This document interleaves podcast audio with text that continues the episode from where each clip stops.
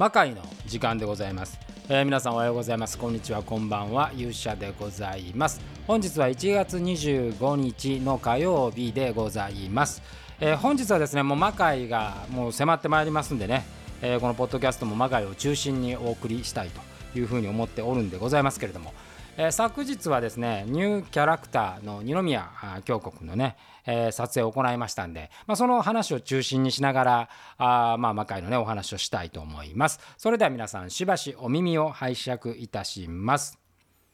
ということでございましてですね、えー、昨日、まあ、ポートレートの撮影ということで、まあ、ポートレートの撮影と、まあ、衣装の完全体をね確認するということで、えー、二宮君と。でちょっとねあの三好正解こと青葉光の、まあ、撮影をしたんですけども、まあ、メインはその二宮京子君のね、えー、新しいキャラクター、まあ、もう一人あの今回新キャラクターで、えー、野田桃香がいるんですけどちょっと都合によってね撮影ちょっと参加できなかった野田に関しては野田君に関しては、まあ、ちょっと夜にねあの衣装着てもらっていろいろ打ち合わせをしたんですが、まあ、ま撮影は二宮君のみということで新キャラクターを行ったんですが、まあ、魔界の場合はですねその衣装のところでお話をしますと昔はねその衣装をそのまま渡して着ていただいてたんですが最近はですねもう衣装はもうほんとベースだけこちらから用意して、えー、送って後のアレンジはね自由にしていただくというようなことが定番になっています。まあ、中にはね自分でこう衣装を作ってくれる方もいらっしゃって、まあ、やっぱりその自分のキャラクターなんで魔界ってその一つのね公演で演劇だったらまあその演劇のこう1週間なら1週間10日なら10日っていうその公演で、まあ、終わってしまうわけですよ。でも魔界ってこうもう何年もやってまして同じキャラクターをずっと演じ続けるっていうのが魔界の一つのまあ醍醐味でもあるので、まあ、自分でねそのなんかキャラクターを自由に考えてもらう方がいいなと思っていまして、え最近はもうベースだけ渡してあとは自由にという形で、えやっております。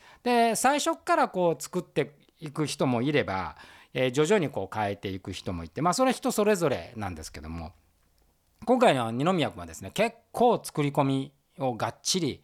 やってきてくれましてちょっとツイッターでね一部画像上がってるんであの見ていただいた方もいらっしゃると思うんですが今回はですね白がベースです。で、えー、髪の毛がね銀髪というね、えー、銀色の髪ということでなかなか今まで実あの魔界って黒髪で長いっていう人はいるんですけどもあの銀髪っていうキャラクターあんまいなかったんで、えー、そういう意味ではあのすごくねエッジが立っているなというふうに思いましたし、まあ、銀髪で下が白をベースにしてるんでもうほんと真っ白っていう。感じになりました白ベースでいうとペルセホネも白ベースなんですが、まあ、髪がね彼女は黒髪なんで印象全然違うなという形です。でしかもまああの今回の二宮君の場合はちょちょっとこう何ですかね和風和風洋風みたいな感じなんでペルセンホネはどっちかっていうと軍服みたいな感じですから、まあ、そういう意味ではちょっとねあの形が違うわけでございますよ。でこういろいろこうアクセサリーとかポイントとか、えメイクとかっていうのも全部こう考えてもらったんですけども、まあ、二宮君はですねあの非常に魔界能が優れてるというかあの魔界のこう世界観に合うアイディアをねいっぱい持ってるなと、まあ、魔界に合うアイディアって、結局あの漫画のなんですよね。漫画のキャラクターとかアニメのキャラクターをまあ、2次元のものを 3D 化するっていうことがもうベースなんで、まあ、そういう意味で言うと非常にねそういう脳みそがあのものすごく発達してるなと。まだね一度もその魔界のステージに立っていないのにですね結構世界観があのきちんと出来上がっていてしかもその他今まで出てきた魔界のキャラクターとも違ういいポジションを取っているなというふうに感じました。なかなかいないタイプじゃないですかね。あのこのアイディアの出し方がとてもツボを得ているというかあのいいキャラクターと、まあ、彼女はねあのセーラームーンでずっと SMT でね活躍をしているんですけれども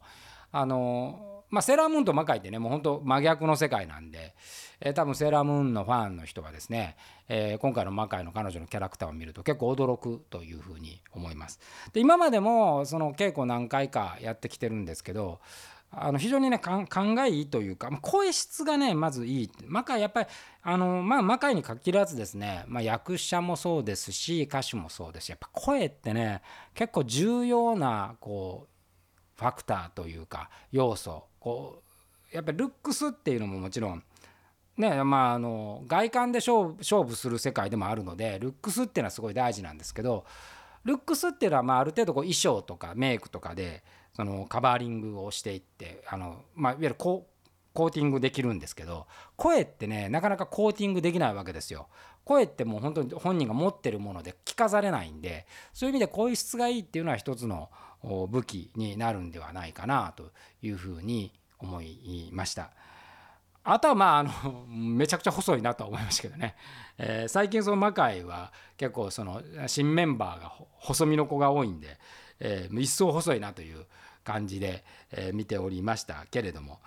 なかなかあの撮影もね撮影はいつもあのムクロカーというねあの会場で、えー、魔界のファンの方見たこともあると思うんですがあの女性のカメラマンでございます。で彼女は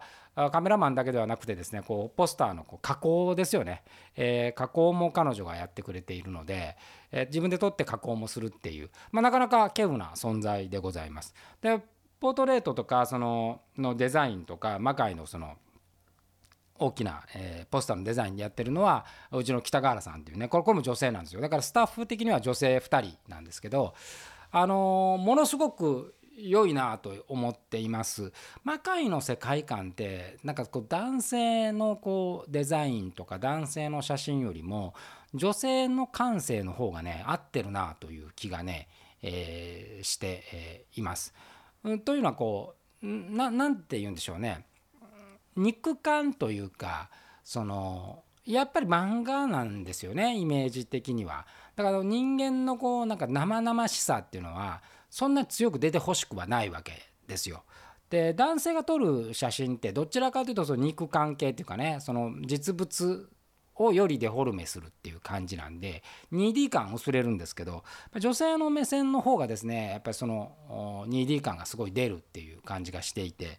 なんかこう撮影ももうほとんどね私もね口を出さないわけで私はまあその撮影風景をこう撮影風景を撮影、まあ、いろいろメイキングを撮ったりするぐらいであの、まあ、いくつかポージングとかねこういうのがあったらいいなっていうのはまあ言いますけれども全体的にはあのもう本当にスタッフに任せているんですがだから女性だけのスタッフでねあのすごく盛り上がって、えー、スムーズに撮影がもう毎回これは毎回そうなんですけどもね、えー、できておりましたまあだからポートレートもすごい楽しみですしやっぱりニューキャラクターがこう出てくるっていうのはねあのとてもいいなというふうにも、まあ、期待感がやっぱあるなと。で夜にちょっとあの野田桃香君とね、えー、衣装も打ち合わせ、まあ、彼女は彼女で今度あのすごい和的なね、えー、和風の美人なんで、えー、その中にこう洋風が入ってくるという形でこれもなかなかあのいいキャラクター。まああのー、まだね、えー、本当に大学彼女の場合は大学を出て、え、こういうエンターテインメントのプロフェッショナルな舞台って今回が初めてなんで、まあ、デビュー戦ですからまだまだこれあの彼女の場合は多分出てからいろいろ変わってくる。魔界ってね本当にこう出るたびに顔が変わるっていうか、まあ、それこそ今今でこそね昨日もちょっとそんな話を本人ともしてたんですけど三好正解もあのすごい華やかなイメージに変わりましたしこう垢抜け感すごいんですけどやっぱ出た時は本当にあの年齢のあの10歳上ぐらいの感じの老けた感じでしたからねそれがやっぱりこう魔界出ていくにつれてこう洗練されて魔界はねそういう意味ではこう洗練されるスピードとかその振り幅が非常に大きいなというふうに思います。まあ、例えばいわゆる2.5次元とか、えーまあ、セーラームーンなんかもそうですけどもともとそのなんかキャラクターがあってそれに近づけるっていうのだとですね本人の抜け感ってあんまり変わらないんですけれど魔界ってまあ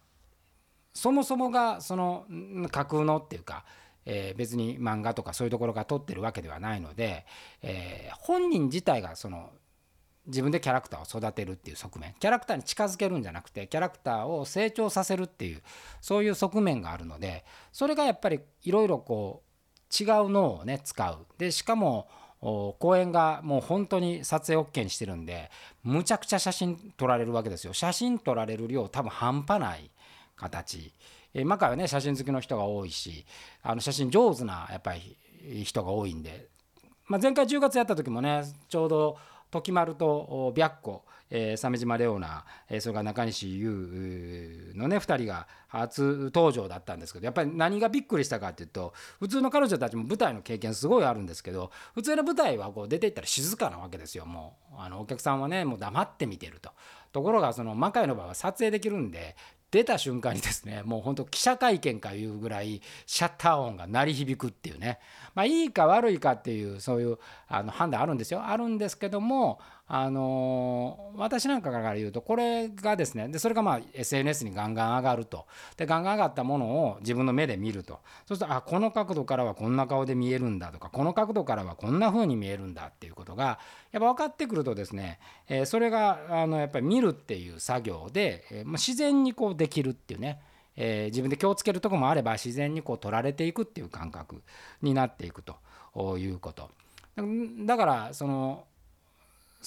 お客さんのね数よりもその取られているっていう意識の幅の方が大きいんで、まあ、そこが成長スピードをね上げる一つの原因ではないかなというふうにそれがまあ魔界の面白さというところでもあるかなと思うんです。だからまあそういう意味ではやっぱり魔界って、え本人とお客さんがそのキャラクターを育てていくという形で演出がねあんまりそこにもう口を出したりですね何か工夫するっていうことはむしろない状態ですね。よくあのイメージはどうなんですかとかって聞かれるんですけれど、まあ、もちろん最、まあ、今回だったら例えば銀紙は銀紙にしてほしいなっていうのがあったんで、まあ、あの初めにその衣装のベースを決めたりする時に髪型は銀色にしてねっていうそういうオーダーはもちろん最低限するんですけどそれ以上のところはこう自分で演じながらですねリハーサルしながら。だからリハーサルだけでやっぱ分からなくて一回舞台に立ってお客様のね目の前に立ってからやっぱりその変化が起こると。そういう意味ではあの二宮君の場合はですねそれをせずともあイメージが膨らんでるっていう意味では非常に魔界能が、え、優れているなというふうに、え、感じております。まあ、これ今後ねやっぱりその魔界が、まあ、前回ちょっとそのコロナ禍におけるエンタメみたいな話がして、まあ、ままだやっぱ心配なんですよ今週これから、えー、木曜日にねあの全体リハーサルするんですけどそれが終われば次、えー、月曜日にちょっとアクションのリハがもう一回あって、えー、そして最後のリハーサルとか、まあ、そこまで気が抜けないわけでございます。まあ比較的ね今回良かったのは12月のその感染がねオミクロンがもう爆発する前にですねリハを結構ちゃんと詰めたんで、えー、とそれはすごいあの良かったなというふうには思いますけれども、えー、まだまだこう当日を迎えるまではね不安がいっぱいというような感じで、え、ございますがあいずれにしてももう昨日なんかこうやっぱキャラクター見ると、まあ、このキャラクターを本当にね皆さんに届けたいという思いがね一層強くなる感じで、え、ございました。ぜひね楽しみにしていただきたい